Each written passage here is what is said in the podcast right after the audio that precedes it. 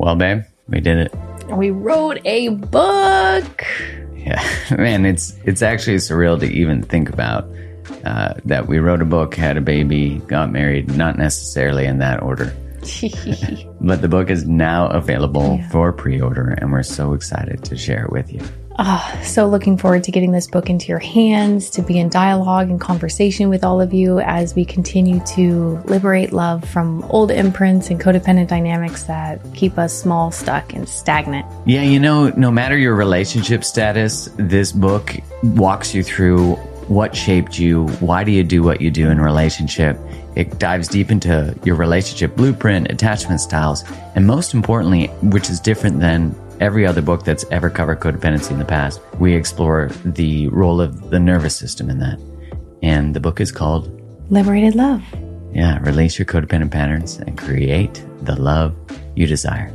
Go to createthelove.com slash liberated love to order your copy now. That's createthelove.com slash liberated love and get that pre-order in and you'll be able to get a free download of a meditation we created and a workbook that goes along with it. Much love and appreciation for your support. Much love. Thank you.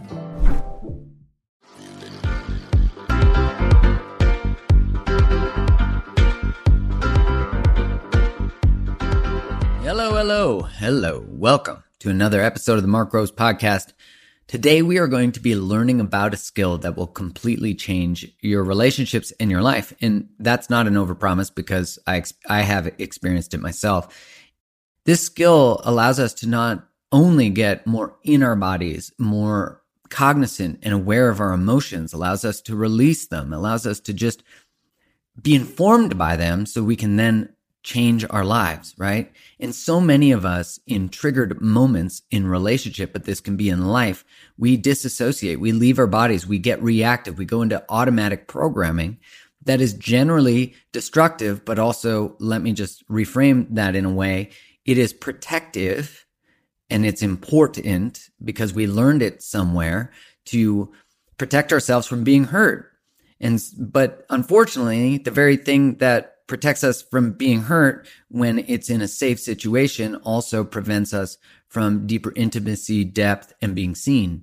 So this skill set invites us to get more in our bodies and also to be able to sit in those feelings and those thoughts and those things so that we can choose responses that are constructive to deepen intimacy and relating.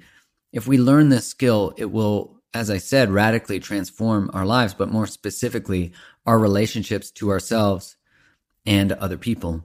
If we're just going to add a nice little cherry on top, it also will take you out of your body in a way because I've had so many sort of almost psychedelic experiences through this practice, through this skill that have allowed me to explore the bigger conversation with consciousness and other dimensions. And you know, you know me, I like to be grounded and in the sky at the same time. I like that there are so much there's so much complexity to the planet, to the earth, to how it works, to how relating works, to miracles, to all of it. And so we're going to get into that today. Before we get into today's episode, wherever you listen to this, share this episode if you found it really helpful so that someone else can find it too. Also, any of your favorite episodes, obviously, love for you to share them. Tag me on Instagram so I can reshare it. Wherever you listen, please give it a five star review and a written review. That's so helpful to get it in more people's ears so that we can transform this world together with how we relate. Now it's time. My good friend, returning guest, Josh Trent, he is the founder of Wellness Force Media. He's the creator of Breathe, Breath, and Wellness program and is the host of the Wellness Force podcast. Josh is an incredible human. I love his insights. I love his soul. I love his heart. And I can't wait for you to hear this episode. Welcome, welcome, welcome. Josh Trent back in action. You're a return guest. I'm so excited to have you back, my friend. Me too. It's good to be here. Well, and you've had a few changes in your life since the last time you were on, right? Tell us yes. a little bit about it. Yeah, my my boy Nova is five weeks old, so I'm a father, which is something you and I have chatted about quite a bit. And uh, my heart has been expanded and filled in ways like I could have never imagined. Mm-hmm. And so it's so like the experiential learning that we all talk about. Like, there's no way you can be prepared to be a father because the experience of becoming one is actually what prepares you for it and the next phase. So I'm just like, whoa, welcome to parenthood. that's, that's what it feels like. Yeah, it's awesome though. It's I'm filled with love. Like no book is the immersion. you know, like no. can't they can't give you a fake baby and make you feel like you have a real baby. You know, no. kids the weird little babies that pee and that's so weird. Yeah, but, you know they can't do that, and it's not going to actually give you the lived experience of caring for a being. No, no way. And you know, it's funny. I was when you mentioned that the fake baby, I was thinking about the CPR classes where they have the babies. And there's just no way that even if you did do a class of any kind, you would actually know how to apply that your lessons to the actual moment when you're holding your child in your arms. It's just a totally different feeling. It's much like many things that, that you talk about and that you and I talk about. You have to have the experiential learning and the wisdom that you earn to actually embody the virtues to show up, to actually be it. So you, you can do your prep, but good luck trying to apply a template for children, for infants. You know, there's a, uh, the, the actual act of experiencing fatherhood. I, I haven't. So, you know, to I to think about it, to dream about it, to try to put myself in your experience. I can't, you know, I hadn't I had a guy I used to work with, this incredible guy who said he was such a he's such a good father. And I remember he said to me that the first time he saw his child, it was the first moment he ever experienced his heart outside of his body. And I thought that was really profound, you know, this that's, and that at least gave me some tangible, you know, possibility. But of course, you know, you realize that you combine DNA with someone else to who is a portal. Like that to me is wild. Like women are a portal, you know, on this planet, into the planet, whatever it is. I don't know, but just incredible. So congrats. It's profound. Thanks, man. Yeah. And we had like a non traditional desire to have our son at home. And, you know, the universe had other plans. So we had a, a tremendously challenging and, and really growth producing experience. But at the time, I wasn't worried about the growth it was producing. I was just literally dealing with the trauma of the event. So yeah, I mean, I have a newfound reverence for what women go through, like in every single way, because I saw it, I felt it, I was there firsthand. And I also know it's just another experience in my life where I have an idea of what I want. I have an expectation of how something might go. And then there's just like events that occur where I'm forced to surrender. And was the ultimate threshold, like ultimate initiation, Mark, to be a parent, to have everything you thought was going to go down be completely different. And then the tools that I have, like, how do I make sense of it all? How do I like not lose my shit? Essentially, that was, that was the journey I, we walked for, for 10 days in the NICU. Yeah, I remember talking to you, you know, sort of briefly between moments I'm sure that you were in because I had no conceptualization of what was going on on the other side of the phone when we were texting. But I was just imagining like that the amount of you're like holding the possibility of loss at the same time. You know, that's there's so much love in that moment. And it's such a like it's this paradox. And I love that you said, you know, when you're in it, you're not thinking this is going to produce so much fucking growth. It's like right thanks a lot. You know, it's like someone, imagine while you're in that, I text you, I'm like, wait till you see how much you grow from this, Josh. It's like, I will never text you again, Mark. ever, ever. You know, it's crazy, man, is I love my brother. He close to my heart. He actually, when we were in the middle of it, like in the middle, when I was at my most stressed and honestly most out of body, because my body didn't feel safe because I wasn't really doing the things. I didn't have the go through trauma. There was a resistance to what is, and I was resisting it. And he calls me and he's like, dude, you know, it's going to be okay. Like, you know, things could be a lot worse. He was trying to coach me through it. And at one point I just said, brother, I love you, but how the fuck would you feel if somebody was trying to coach you in the middle of this experience? And he's like, Oh, I guess I wouldn't like it. And I'm like, exactly. so there is something to be said about like this meeting the tide where it is and not trying to like change things or run right to the positive. And I get it though. It's like we all want to experience life in the most joyous way, but sometimes it just requires grit to stay in the shit. Like a, a, a, resilience factor that, I mean, gosh, I didn't even know that I had that much resilience. And I, I feel like I've been through a lot of things, but this was beyond anything I could have ever even honestly thought that I could handle. It stretched you. Yeah. It's, it stretched me in a profound way. Yeah. That experience of as you're going through it, you know you're growing. then it's requiring more of you that you didn't even know you could tap into. And it's so interesting in those moments because they're like tearing your, it's like your existential skin is being torn to make more room for more space, more love, more heart, more resilience, more all that. But you're right. You know, when someone says it could be worse or whatever, focus on the positively positive. intentioned thing, it actually pulls you out of being in it.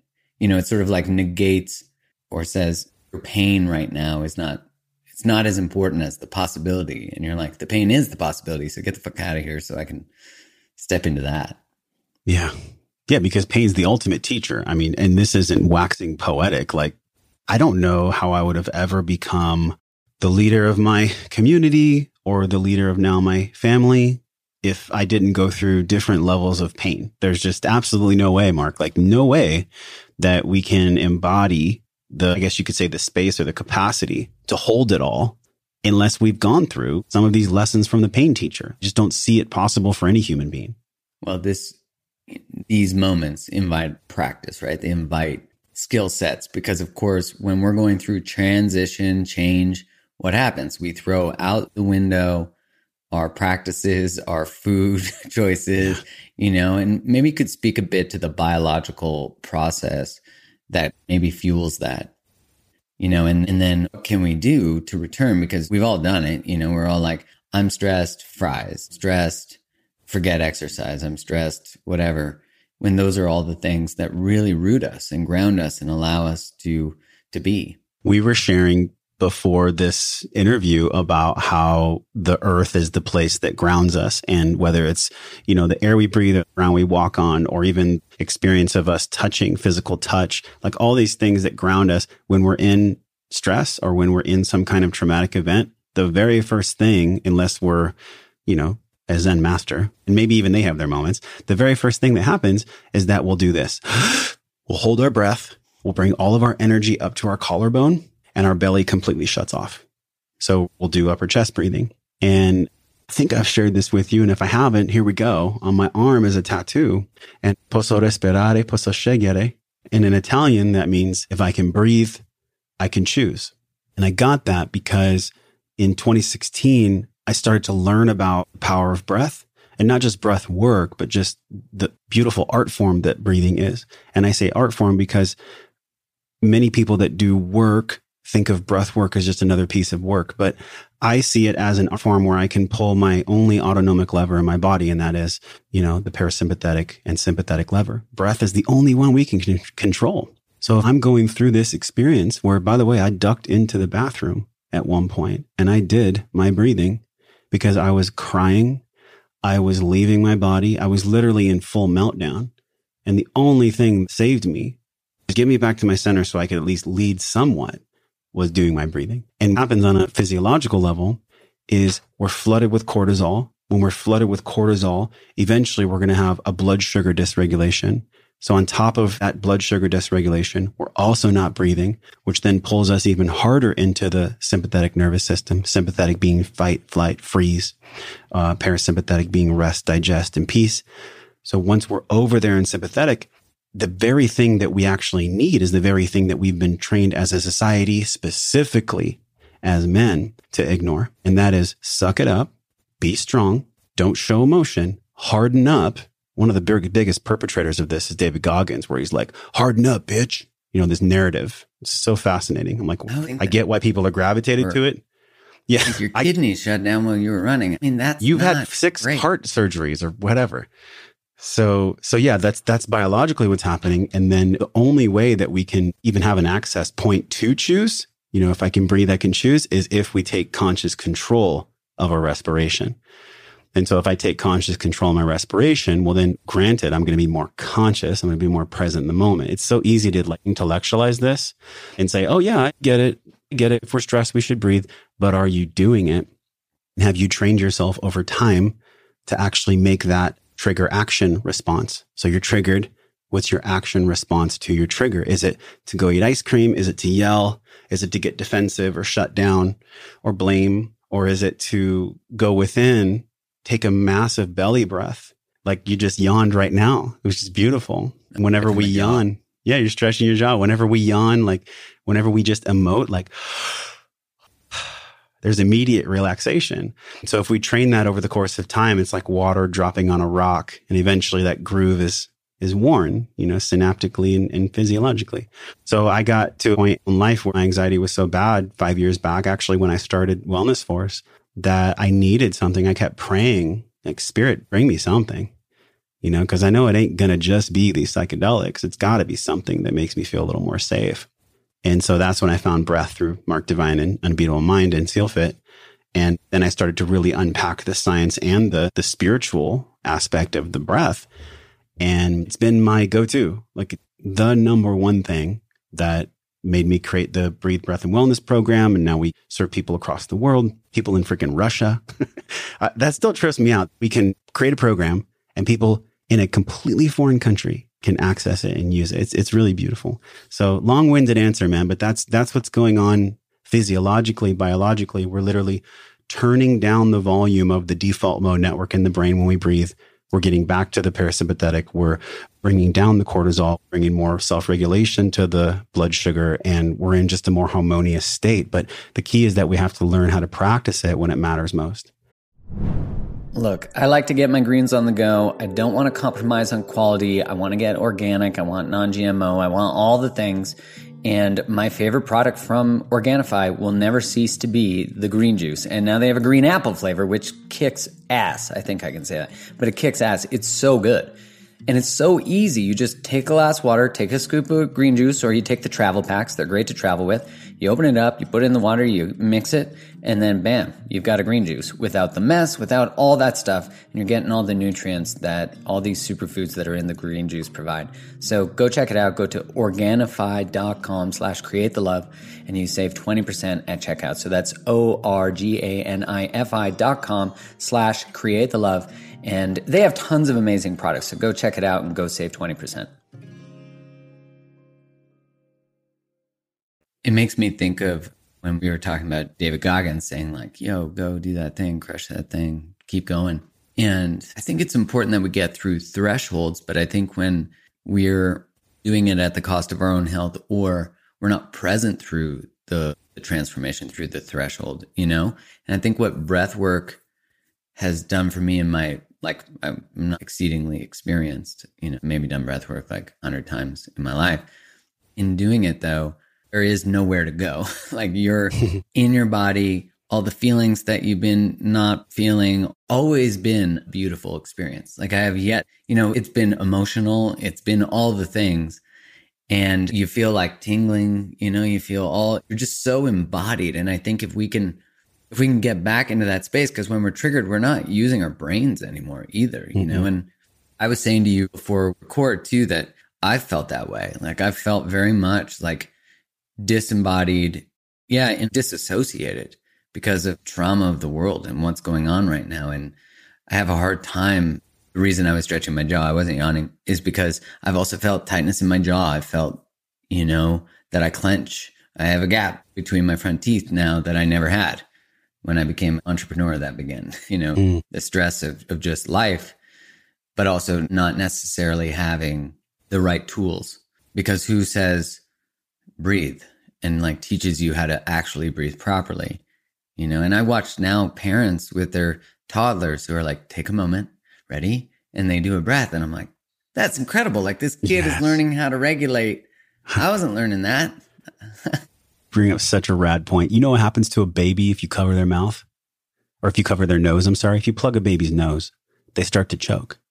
Because at birth, babies don't know how to breathe through their mouth. We're actually mm-hmm. wired to breathe through our nose from from birth, the miracle wisdom. So what does that say about us as adults? Like you had said, if we're not learning how to self-regulate and we become prey to the trappings of social media and distractions and stress, we're trained by parental example and by societal example. So if I'm a three-year-old and I'm learning that it's actually not safe to be calm, it's not safe to breathe through my nose because I have to learn to, then I'm eventually going to turn off that circuitry. And then I'm literally and physiologically not prepared to deal with greater stressors in life. And so it's not our fault, man. I'm not here to demonize anyone. I mean, just because we're born with an innate intelligence doesn't mean that we embody it as adults. You know, we have to be reminded yeah, and retaught. to everything in that sentence. yeah. Yeah. big part of what we learn with breath is okay, well, what are my emotions and my pain trying to teach me? And if I'm not breathing through my belly on a physiological note, the enteric nervous system, which you know you and Zach have talked about a lot on your podcast, is gut health. But what people don't realize is in the enteric nervous system, there's more connections than like stars in the sky, which is kind of fucking fascinating to even That's think about. Right. Like we have so like much going on there. We have a solar system in our gut. And then, and then the enteric nervous system wires with that central nervous system, which then the vagus nerve on the back of our cranium all the way down our spine, it innervates almost like tree roots. If you look at a diagram, it innervates on the back of the diaphragm. So when you take a big belly breath and you actually fill your lungs with air, and you change the position of the diaphragm, it sends a signal, hard electric signal to your brain to shift more over to parasympathetic. So belly breathing and conscious breathing, it's not just like woo, although beautiful. I love woo, you know, I love woo and I love science. I Me too. It actually brings us to a place where we can then more auto regulate or self regulate and we can return back to innate intelligence that we were born with as babies where if you were to cover our nose, we would start to choke because natural breathing, like you're doing right now, your mouth is gently closed. You're breathing through your nose. You're not even thinking about it because you're relaxed. But a lot of people, if you watch them, they'll, their mouth will be open when they listen to people talk because they're not breathing through their nose. And so there's so much to unpack with breath, but it's really about can I remind myself when I have jaw tension, when I have something tight in my belly, when I feel something tight in my shoulder, can I take a breath and give myself a gift of presence and be like, okay, what's my pain trying to tell me? What's this mild, medium, or heavy discomfort really trying to tell me? You know, what can I learn from it instead of how can I suppress that shit back down? So, do you have practice that, you know, for you listening right now, maybe we could just have an experience? Yeah. That, and we can just get a taste, you know? Yes. So wherever you are, if you're in a car, you can do this. Just don't close your eyes. If you're seated and you want to close your eyes, that's cool too. Make sure that your hips and your shoulders and your head are in a straight line. So don't slouch forward. Don't lean back. So just feel your tailbone root into your seat. If you're in the park, if you're maybe listening to Mark's show and you're, you know, in a beautiful sunny area with little birds chirping, even better. But wherever you are, it's cool. Make sure you're straight. Put both hands on your belly. So feel the warmth of your hands on your belly and just breathe normally through your nose. Relax your jaw. Just breathe in and out through your nose for three breaths. No mouth yet. Just breathe through your nose in and out.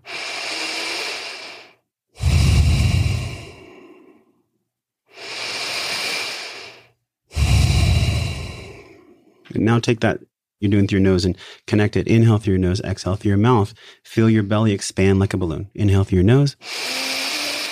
Exhale audible through your mouth. Two more just like that. Last one, pull in your stress. Next one, let it go with your mouth. And just feel the difference that that did to your nervous system, how simple it is, how powerful it is just to be reminded. And then think about if you were to multiply that for six deep breaths in a row.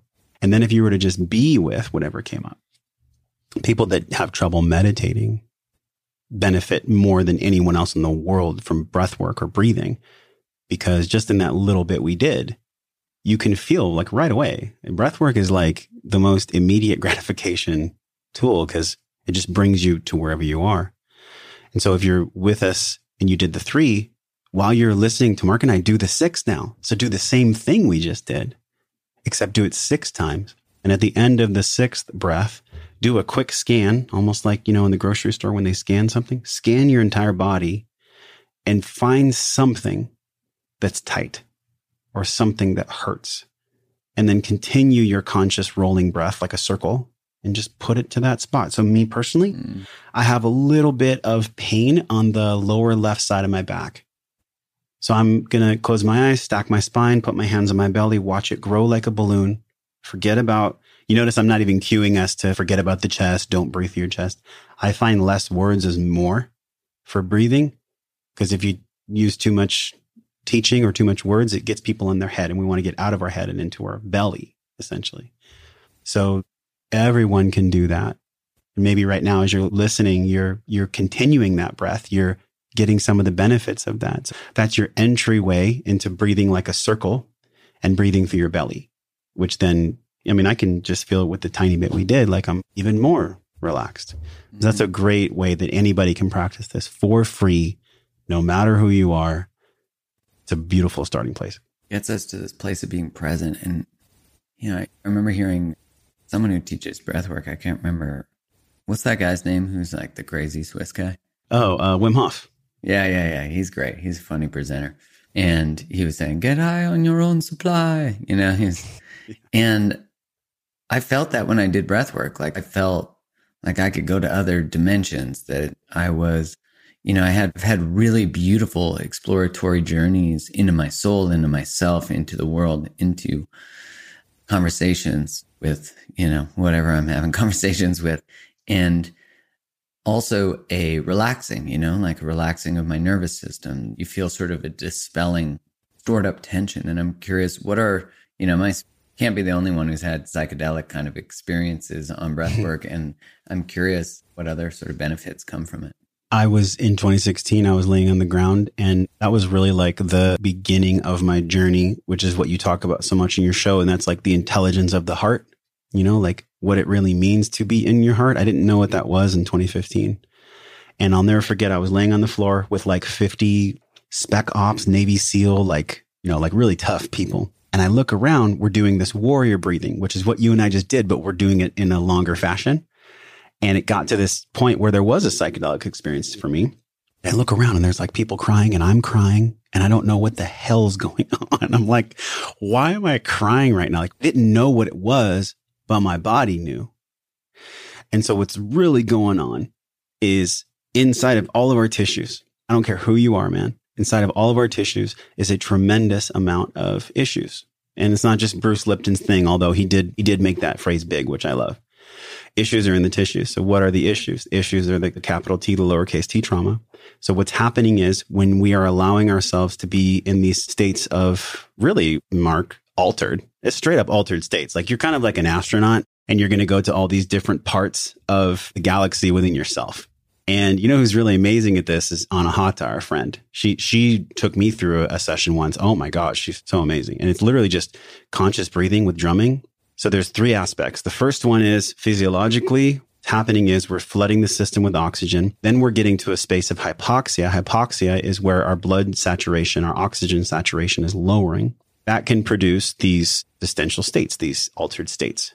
But the most important thing so first is the oxygen, then is the hypoxia. And then the third thing is whatever someone's integrative ability as the facilitator and also the experience of the student or the breather, those have to be on point. Cause if somebody's never been through a psychedelic experience or if somebody's literally doing breathwork for the first time and they're already a traumatized human, doing a cathartic breathwork could actually re-traumatize them if they don't know how to handle it or if the facilitator doesn't know how to handle it. So it's super important to bring up because people think of this breathing, like you mentioned, like Wim Hof. He's like, okay, breathe. And he's getting, you know, all these people into these states. But we also have to have like loving concern, loving awareness in those states. Cause if we don't, can re-traumatize people. But the cool thing is, is if you have somewhat of training and if you're walked through an experience where you learn the fundamentals, you learn how to breathe, you learn how to hold space if you're a teacher, or you learn how to handle what's coming up if you're a student, you can have some incredible moments. Like I've had moments where I literally went back into World War II and connected with my grandfather and felt compassion for how he had to kill. I mean, I've had moments like that. That's awesome. I've had the most insane things occur. And I'm like, okay, I know that's not just my imagination because I can feel it here. I don't just sense it here in my head. And so as people go into breath work, there's, there's three phases. There's the acute, which is like, oh shit, I'm stressed. I got to speak. There's the meditative, which is like more proactive nourishment. Like, hey, every day I'm going to love myself. I'm going to do this seven minute practice or the 21. And then there's that last phase, Mark, which is the psychedelic experience, the cathartic breathing. So acute, meditative, and cathartic is what most people, an easy way to understand breathing. Most people think of breathing just as that, you know, astronaut space exploring their galaxy and the soul. These are all things that deserve lots of attention, lots of respect. But main thing I'll say is like, there's so much more going on than what you can think about. All you really need to know about breath is how you feel.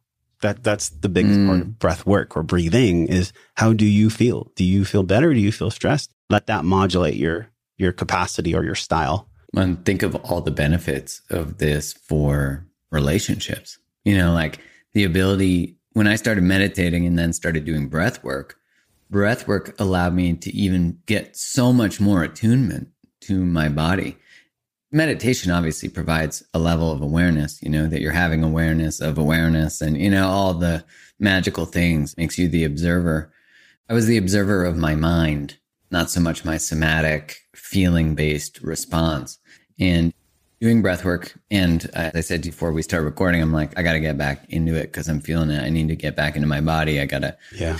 take more responsibility for my ability to respond, you know, and, mm-hmm. and just being able to be more present. And for you listening, there's no better way to supercharge your relationships and actually move into a deeper level of connection and intimacy than to have awareness of your body and your responses. I mean, there, Nothing will transform relationships better than going deeper within ourselves. So when I'm sitting in a trigger, that I have this practice to say, just take a breath, three of them, five, six, definitely better to be able to begin to get blood perfused back to the parts of our brains and that actually make say good things and actually are about building connection. And what has been your students' response and yours too in embodying this and, and making it a practice? the easiest part of the breath is that you get the instant reward. The most challenging part of the breath, I guess you could say unequivocally for most people, is that they have to deal with what comes up when they do it, even in the cute, even in the seven minute or the 21. So the best thing I would say is it's actually your friend. I know it sounds a little weird, but on your show, I think it's totally cool to dive into. We love weird. Whatever, whatever weird. comes up, whether it's anger, fear, resentment, jealousy, rage. I don't care. Any, any emotion, any energy and motion that emotes up that comes out when you're breathing is actually there anyways. So we don't need to ignore it or try to suppress it, or we also don't need to quote focus on it. We can just let it come up and let it go. I have been since my son's born. I've probably cried every week. I, have probably cried every single week yeah, I, I, definitely have. It's not probably. I have. And it's because when I, when I'm sitting, so the way that I do it and the way that I teach it is first know how to breathe through your belly, know how to stack your spine, shoulders, and head, know how to relax your nervous system to the point where you can actually get the benefits of the circle. I like the box as well. The box is really good for grounding people. And so in a seven minute box practice in the breathe program, what we do is we have people actually stack their knees below their hips. So I see a lot of these meditation chairs where your knees are like above your hips. But what happens is, is when you do that, you actually cut down the capacity for your belly to go in and out. You really want to become balloon. You want to go out as far as you can, breathe like a horizontal person, and then go in as far as you can. And I would say that from most of the people that start the program in the very first week, if they master that, how to sit, how to breathe properly from your belly button with the balloon, they get the benefit immediately. And then what comes after that is a lot of emotional inventory practices. Like, what do you actually do with the stuff that's coming up? I have mm-hmm. a lot of practices, a lot of guides and tools for people to, to manage the things that arise, you know, when they're doing the breath. So there's, there's a challenge and there's also a beautiful benefit, man, for people in that very first week where they're just, they're just activating what's already there. And then of course, you know, the deeper work is, okay, what do I do with this now? And then you become actually addicted in a good way because you start craving the breath work just like you would crave a workout, just like you would crave anything that's good for you because it always gives you that lighter feeling. Anytime we're emoting something out, whether it is shame or anger or whatever, even if we're a half a percent lighter after we do it, the benefit is something that's going to hook our, our brain. It's going to hook our limbic system because we knew that last time it was awesome or last time it might have been hard, but then damn, I felt good when I'm done. We'll want to keep going back to the well. And so that becomes a true practice and an art form or a training because you get hooked. You get hooked in a good way. You get addicted to a positive affect from that, which is great. You know, you get addicted yeah. to the experience. And I know after I've done it where you feel like your body feels so energized too you're like, I could do so much shit right now. No, yeah. you definitely do feel that. What is that from? I don't understand that one. That you bring up an awesome point. So Dan Brule, he's been a breathwork pioneer for 40 years. He learned from Leonard Orr, who was like the father of breathwork. He says that based on his research, you get 300% more oxygen to the brain when you do a proper breath hold retention. What's a breath hold retention? You and I did our priming breaths in the breathe program. We'll do 20 to 30 priming breaths. Then we'll do two rounds or three rounds of box breathing. Then we'll on the exhale do a hold. When we do a hold, it increases nitric oxide.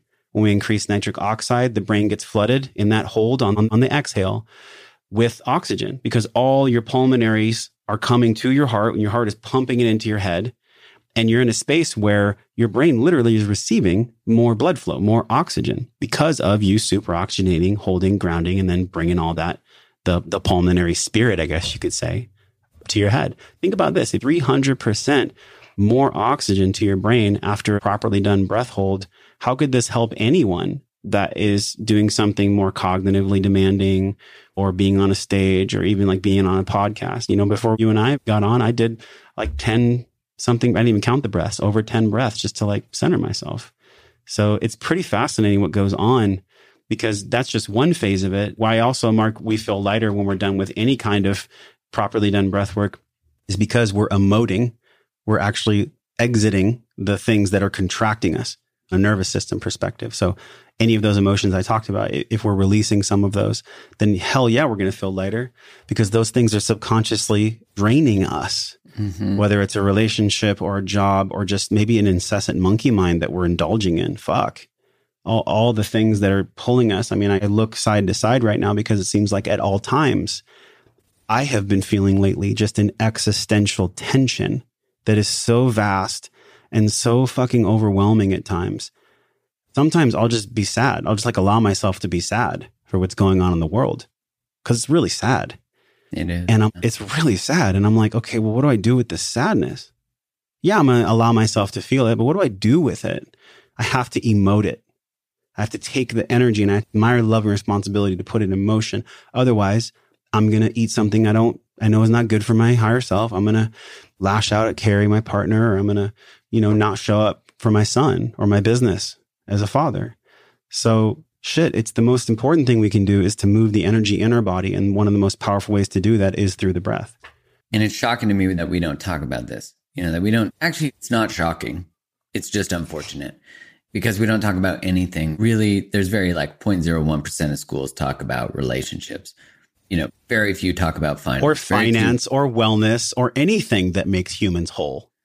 When you think of the last 18 months, I don't, we're not going to get on a tirade about this, but like immunity, health, nutrition, all the things that are good for your body, like being able to, you know, now I was saying before we started recording, I'm like, I need breath work because I know that I need to get more embodied. I know that I'm super stressed from the world, from what's going on, the sadness, the grief, and also my rage, my rage as to that we have not been having conversations about wellness when the very thing we need is wellness. And there's so obviously so many confounding factors to that. There's no excuse to not have been having any conversations about health. There's none. And when people are like, but I don't give a fuck. Like we should have been talking about health. We should be talking about health. We should be obsessed with talking about how to improve our health, not consume more media and hurt and get more fears so that your immune system sucks. It's like, it's just this perpetual cycle that it just keeps injuring people. And that enrages me. So I need breath work to get that rage out of my body because it fucking pisses me off. And it's such cancel culture and all the bullshit that you're like, we can't even have conversation anymore. We can't have dialogue. And what breathing allows is for dialogue with your body first, so yeah. that you can have dialogue with your family member who might be triggered by the fact that you're hesitant when you have very valid reasons to be hesitant. No matter what your reasons are, I know they're valid because they're yours, you know, and, and that's such a, yeah, you've had so many people on your podcast that talk about feedback, you know, like receiving feedback. Like, what is feedback? Our body is this beautiful synergistic being, meat suit, and you and I are inhabiting this meat suit. There is built in feedback systems that we fucking ignore. We just, we ignore them. We flat out ignore the feedback systems because whatever is feeding back, we don't want to eat. We don't want to swallow because it's uncomfortable. And I get it. Like, yo, I totally get it. Like I'm carrying some extra weight right now, but look, I know how to let it go.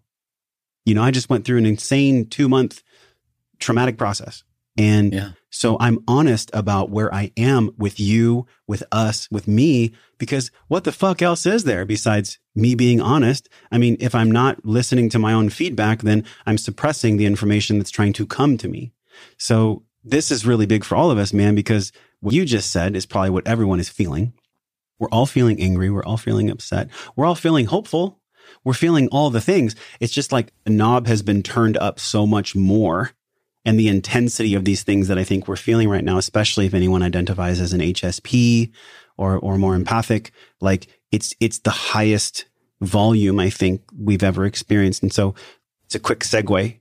Just bear with me for a second. Default mode network in our brain, prefrontal cortex, the posterior cingulate and the amygdala with some other ones, but those are the big three. When you're consciously breathing, you actually turn down the volume on the default mode network. Mm. The hmm. default mode network is what is scanning when you're doing a singular focused activity. So if anyone's ever tried to make love and their brain is spinning or you're trying to connect or just be with somebody and your brain is spinning, that's your default mode network volume no- knob turned all the way to max. And so what you have to do is in order to get out of your head and into your heart and your stomach, you actually have to physiologically go there. And you can go to talk therapy forever, Mark. I love talk therapy in some ways, but you, the more you use your intellect to try to heal a somatic or a spiritual issue, the more you're actually shooting yourself in the foot. And so in order to mm-hmm. heal what's going on downward, we have to bring up whatever is happening down. And so the only way we can bring up what is happening down is by breathing, because that's what recirculates and that's what allows us to recapitulate the things that are causing us the constriction in the first place. I remember my dad saying to me once that I said it a few times, maybe just to make sure it got in my head, that there's very few people in the world who can actually do an honest audit of themselves, of who they actually are and how they actually show up. And, you know, you just did a live audit of how you're feeling and what's going on. And, yeah, you know, when we, like in the circumstances that currently exist in our world, if our somatic response is, I don't want to do that or I don't agree with that, but we do that thing in order we've been coerced to get freedom or to get whatever, to get acceptance from our family, to get. And there's so many dynamics to this. But I want to speak to both sides because we're not speaking to both sides. We're not speaking to the experience of the collective. We're negating one side and saying it's bad. And and then you disassociate from your somatic experience because it says, I don't agree. And you say, but I'm going to do it anyway. And yeah. you said previously, you know, about like in order for things to come back from get back into your heart you know, you have to, you have to breathe. And there's 100% a role for coaching and therapy. Absolutely. Yes. And I've had transformative experiences, and I'm sure I'll have many more from those. And I've had insane experiences as well with somatic experiencing, with breath work, where I felt things.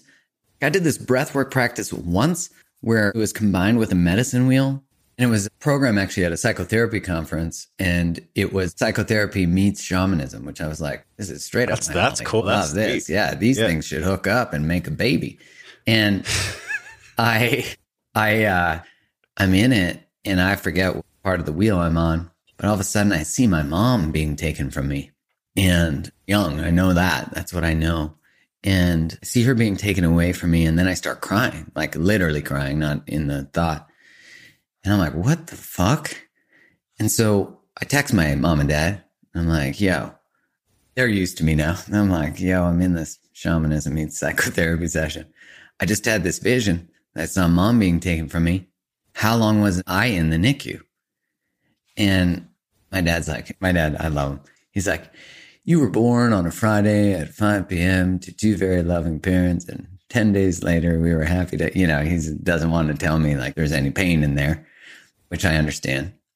All of a sudden, I'm like, whoa, that is crazy. So I talked to the, to the teacher after, and I'm like, hey, I just had this experience. And she's like, and I'm like, I don't, I can't verbalize it. Like, I can't label it. She said, it was pre verbal. It's before you had words to label the emotion. And no joke, for like three months, I was also doing a candida cleanse. So just to add a confounding factor to this. For three months, I would just start crying randomly. And I remember talking to Kai and we were at, we were visiting her family. We were in their backyard. And I'm like, I don't know why I'm so sad. Like I just started crying again. And, was, and it all came back to this like release that I had in that breathwork ceremony that gave me access. And then I had the conversation with my parents about the experience, you know, more deeply than text thread. Lifted something from my chest that had been living there for so long that I couldn't label. And man, it was just profound. Mm. So, you know, speak to like no one could get to that because it wasn't based on words. Like no psychotherapist was going to ask me the right row of questions to get me to how'd you feel when your mom, when you got put in the NICU and your mom was taken. And I'm like, no one's thinking about that generally in the psychotherapeutic world, anyways. Um, mm-hmm. certainly, unless you're Mark Wolynn, he he probably you in that he's direction. A boss. Yeah, yeah, wow, he would dude. for sure. Yeah, yeah, he yeah. he would. I'm like, I felt your story because my son was 10 days in the NICU. So it's really yeah. interesting that you were 10 and he's 10.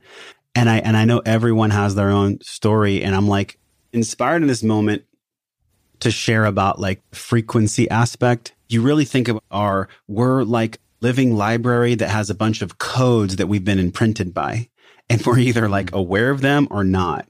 So if, if you look at Hawkins' work, and you and I have talked about this before, like the the big change for people is about frequency of 200 because below 200 is like shame, fear, guilt. And then right at 200, there's courage.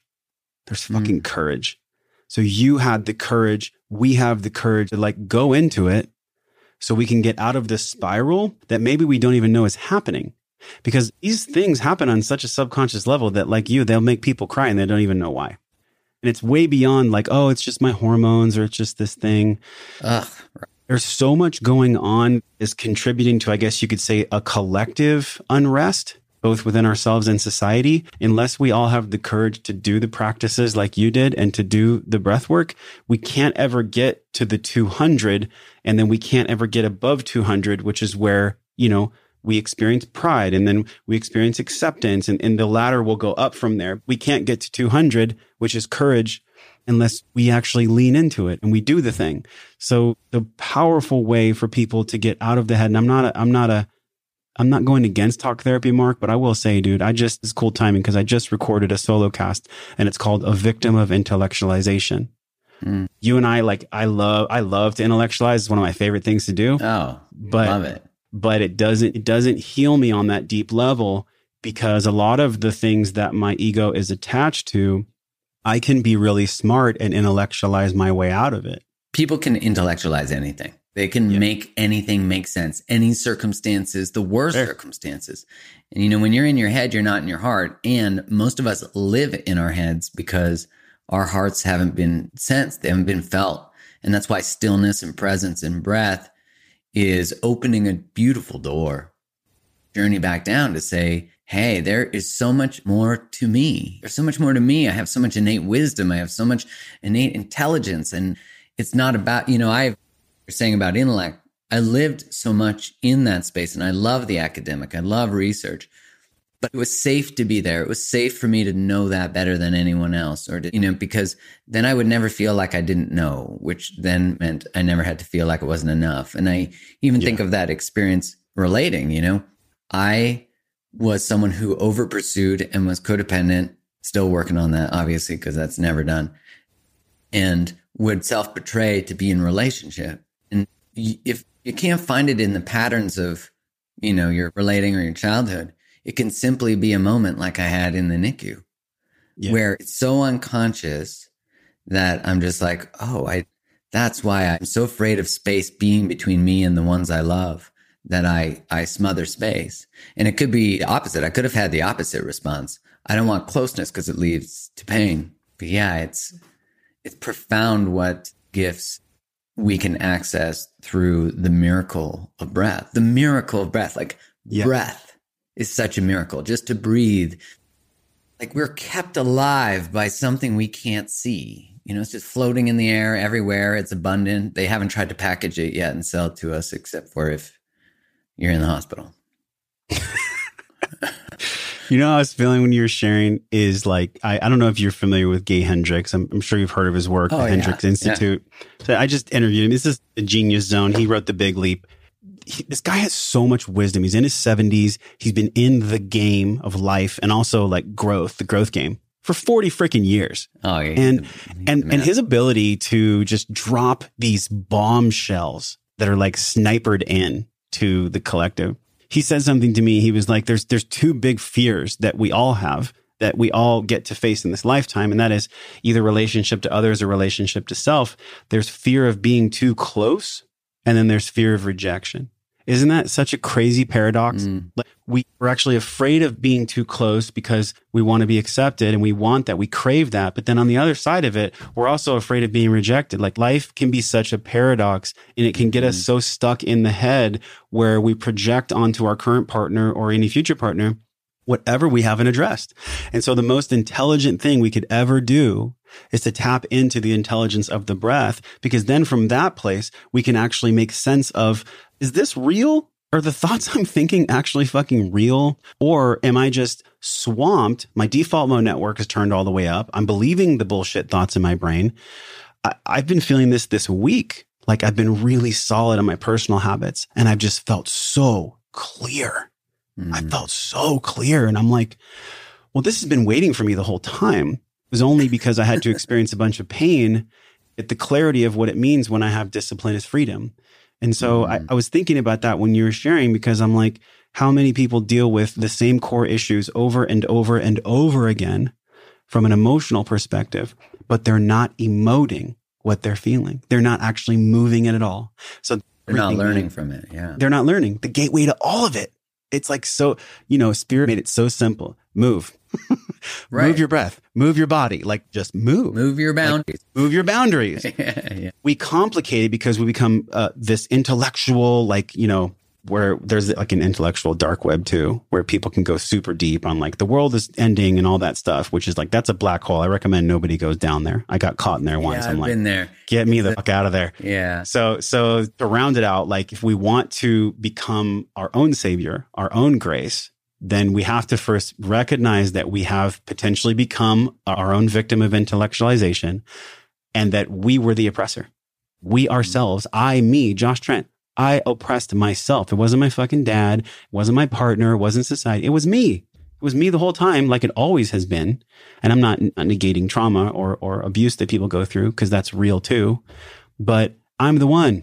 I'm the arbiter of the truth. I'm the arbiter of if I'm a victim or if I'm not. And so this is about responsibility. So we all yes. get to breathe and, and breathing is the response that makes us able to deal with life itself. You were reminding me of a Rumi that I'm sure you, the listener, have heard me say before, which is, why do you stay in the prison when the door's right there? And it always makes me think of like that we build these prisons of possibility of what I can say, what I can, who I'm supposed to be, what I'm, what I'm allowed to feel, what I'm capable of, what all these bullshit fucking rules that society teaches us that, you know, that are not the same as be kind, be graceful, be, be limited, be small, be not, don't be too much. Fit in this fucking prison. We'll all stay in it. We'll all complain about it. We'll drink shit ass, shit ass rose or whatever. And yeah. just to numb the fact that we're all sitting in this fucking prison, wondering why, watching people on the other side, and we're like, that person, they got lucky. That person, that did it. Yeah. So, man, walk I've, I've done that. Damn door. I've done that. I literally said, Oh, I used to, my very first talk I ever gave as an entrepreneur ever the talk was called Speak Your Truth. It's on YouTube. you can find it. And I basically said there's been four records that have played my whole life. Money causes pain, expect the worst to happen, people can't be trusted, and I'm not worthy. For the records that rich people are bad. Yes. So money, get yeah. rid of it. Don't money causes it. pain. Yeah. yeah. When I love people, they betray me.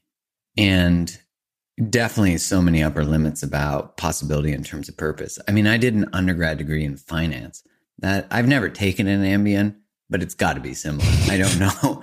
And no offense if you're listening and you love finance, because hey, to each their own. I totally get it. For me, yeah. it was the sleeping pill. And I'm like, I only did that because I was taught it. So yeah, man, I've had similar. And I encourage you, the listener, what records have been running? Yeah. What prison are you in?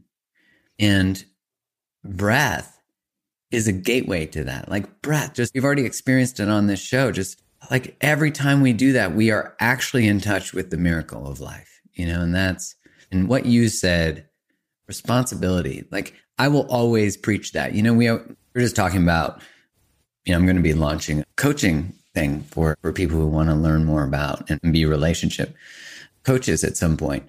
And I was like, what is the work that I have done or like sort of the premise of the values of the work. And it's, I've never cared about relational outcomes for people. Don't get me wrong. It's amazing if people stay together. I'm not going around busting up love. I just care that you're liberated. I could give a fuck about anything else. I just care that you're liberated. Because if my intention is anything else, then I won't, I'm not liberated in the intervention, you know? And breath work is a path to the observation and to liberation because you experience it through breath. That's a great, I've never thought about it like that. Thank you, man. That's so good. Yeah, because we can see it and we can feel it. And then really once, once we do those two things, there's no excuse except for maybe an excuse that the ego creates, but there's really no excuse if you can feel and see because you can't fight against that kind of logic. It's almost like a, you know, there's the subjective truth and the universal truth. If you can feel it and see it, it's not something that you can lie about. You can't lie about it. And I think good 25, maybe even 30 years of my life, I was just lying all the time. I was lying to myself about what I was really feeling. And of course, that's came out once I found the breath. So literally it's the mm. access point. It's the gateway. It's the gateway to the liberation and the observation that you talked about. Because with the breath, we're not alive. And without the breath, we can't have a sensory experience. We can't observe. We can't feel. So, um, so good. This is why I love podcasting. Like, I would never think of that on my own, and that's what like a volleyball. Yeah, neither would does. I. Neither would I. Right? It's only through collective conversation. That's why community is so important. I we need the emotion we access because you think of emotion, evoke motion, right? It evokes motion, and we need to access it because if you watch like the movie Joy, I always love giving to people as an example of watching if they want to see what blowing up codependency looks like. And in that movie, which is, I think, Jennifer Lawrence, she does that. She's like, hit the end. She's like, bullshit, fuck this, I'm done. And she blows up shit, but she's achieving like in her purpose. And we often wait till we have to do things, till that evoked motion is on the end, like where we can no more, no more. But you don't have to wait. It can just be a little that's off or, uh. and for me, like one that's evoking motion is I said to you, I need a breathwork practice because I know I need it to be in integrity with myself. I need it. Yeah. Because I have to get back in my body so I can be more present, so I can do my best work, so I can be present to my partner, so I can be present to you in this podcast, to my friends, to my family, to you, the listener, to be in integrity with it. I have to. I know that I need to get more, more boundaries around technology. Those, and I'm going to do it because that's when you learn something, you got to fucking do it. That's mm-hmm. it. And so, Josh, I love you. Thank you for being here. Where love do people too, find more? Where do they tell them about your program and, and how they can access it? I always love our talks, whether it's on a podcast or not. And this one's close to my heart because I, I, have, this is literally this point of my consciousness at this point of my development. This is my life's work so far. You know, sure, I'll do other things in life. This is like 41 years of my own experience um, and three years of travel to Thailand and working with these amazing people across the United States. So this program is, is breathe, breath and wellness. We talk about how to embody the things that come up and how to deal with what comes up after you breathe. So this is not just a breathwork specific program. This is about your well-being. And so the program is three weeks long. I think if anyone has felt the call or maybe the excitement or you get that little tug, just go to breathwork.io and as a gift to your audience, just enter the code MARK. Everybody gets 20% off breathwork.io with the code MARK. So thank you, man, for letting me share something that I really care about. And uh, trust your intuition, y'all. If you're feeling like you are at least interested or curious about breath, do that. If you're already a seasoned breathwork person, I bet you'll learn something new too. Amazing, man. Thanks so much. I enjoyed this conversation thoroughly and always love chatting with you and you know, mixing up the ingredients of, of whatever the universe brings together to produce this. And, and so thank you for being here. Thank you for having me. Thanks so much for tuning in to today's episode. If this episode resonated with you, one of the best ways to support the show is to go subscribe to the podcast so you don't miss any more. Leave a five star review on Apple Podcasts or wherever you listen to it, or share the episode with your community on Instagram or whatever social place you like to hang out. This helps get it into more people's ears, and I'm so grateful for your support always. Thanks again for tuning in. Much love.